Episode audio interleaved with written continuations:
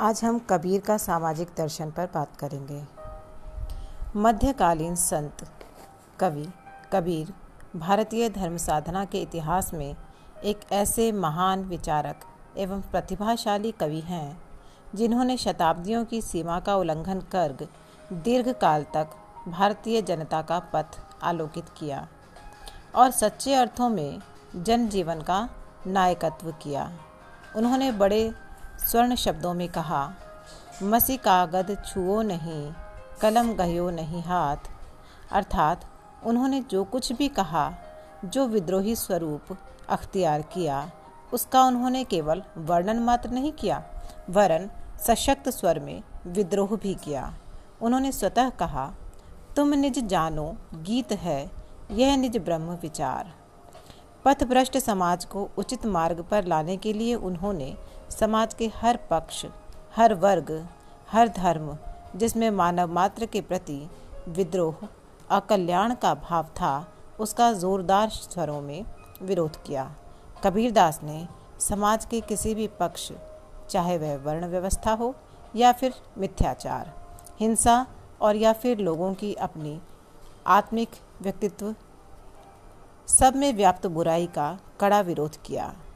कबीर का संघर्ष उनका विद्रोह किसी एक विशेष व्यक्ति, समुदाय या संप्रदाय के विरुद्ध नहीं था। उनकी लड़ाई तो सीधे सीधे उन मठाधीशों के खिलाफ थी, जिनकी संवेदना का स्रोत सूख चुका था, जिन्हें सिर्फ़ अपने पैर के नीचे की ज़मीन दिखाई देती थी।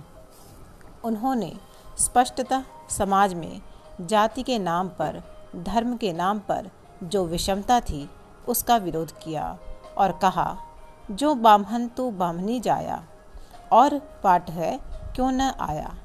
तो धर्म के नाम पर, मुक्ति के नाम पर जो पशु हिंसा थी, उसका विरोध करते हुए कबीर कहते हैं, बकरी पाती खात है, ताकि काढ़ी खाल। जो नर बकरी खात है, उनका कौन हवाल?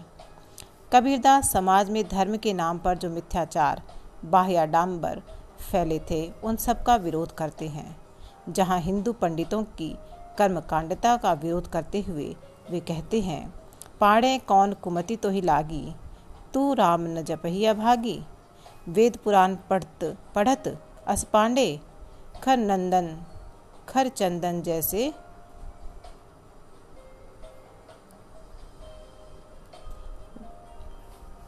कांकर पाथर ज़ोर के मस्जिद लई बनाए ता चढ़ी मुल्ला बांग दे, क्या बहरा हुआ खुदाए?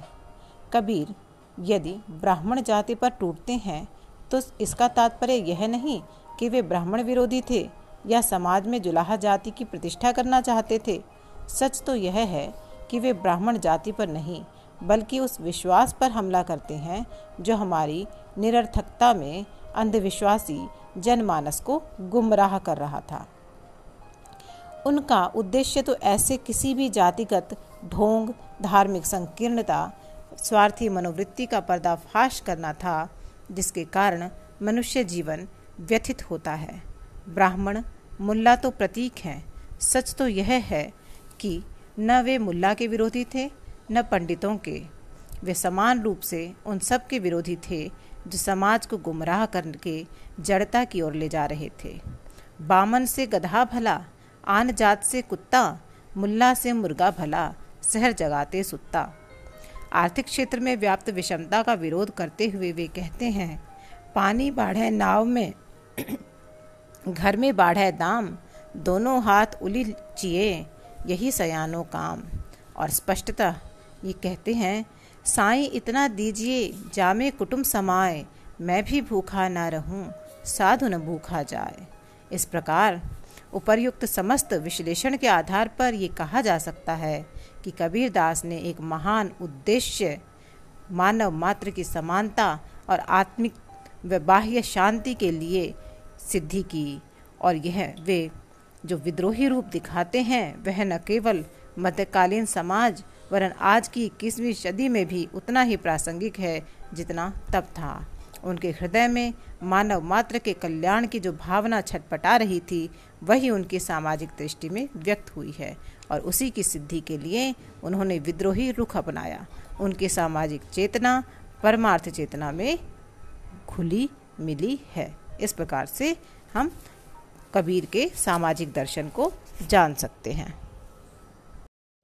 आज हम कबीर की काव्य कला पर चर्चा करेंगे।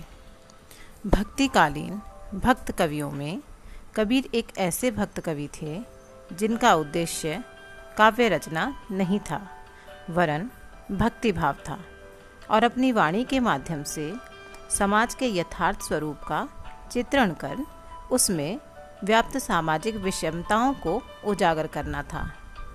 इस उद्देश्य सिद्धि के लिए ही उन्होंने काव्यगान किया। कबीर के विषय में प्रचलित है, मसी कागद छुओ नहीं कलम गही नहीं हाथ। न ही उन्होंने काव्य के अंगों और तत्वों का अध्ययन किया था। उन्हें अलंकार, छंद, रस, रीति, गुण, वक्रोक्ति आदि का भी शास्त्रीय ज्ञान नहीं था। उनके काव्य में, वाणियों में जो भी कला व्यक्त हुई, वह स्वयं उनके जीवन अनुभव का प्रयास थी। शुक्ल जी ने कहा है, यद्यपि वे पढ़े लिखे नहीं थे पर उनकी प्रतिभा बड़ी प्रखर थी, जिससे उनके मुख से बड़ी चुटीली और व्यंग्य चमत्कारपूर्ण बातें निकलती थीं। परशुराम चतुर्वेदी ने कबीर के काव्य को जन काव्य सिद्ध करते हुए कहा, संत काव्य लोकप्रियता उनके काव्यत्व की प्रचुरता पर निर्भर नहीं, वह जन साधारण के अंग बने कवियों की स्वानुभूति की यथार्थ की अभिव्यक्ति की और उसकी भाषा जनसाधारण की भाषा है। उसमें जनसाधारण, जनसुलभ प्रतीकों के प्रयोग हैं और वह जनजीवन को स्पर्श करता है। वह सभी प्रकार से जन काव्य कहलाने के योग्य है। यद्यपि कबीर के काव्य की कला शास्त्रानुमोदित नहीं, परंतु फिर भी उसमें काव्य कला के सभी उपकरण, अलंकार, भाषा, छंद आदि का पूर्ण विधान है। कबीर की भाषा को सदुक्केड़ी भाषा भी कहा गया है। इनकी भाषा के संदर्भ में महत्वपूर्ण है कि वह तत्कालीन सांस्कृतिक, सामाजिक मंथन की भाषा है। इनकी भाषा उनके व्यक्तित्व से अभिन्न है। जिस प्रकार कबीर का व्यक्तित्व निराला है, उसी प्रकार उनकी भाषा भी विशिष्ट और विरल है। वह जीवंत भाषा है, क्रांति की भाषा है इसलिए कबीर की वाणी नाभादास से लेकर हरिशंकर परसाई तक को समान रूप से आकृष्ट कर सकी। उनकी भाषा में मुख्यतः सभी भाषाओं के शब्द थे। इस प्रकार से हम कबीर की काव्यकला को समझने में मदद हमें मिल सकती है।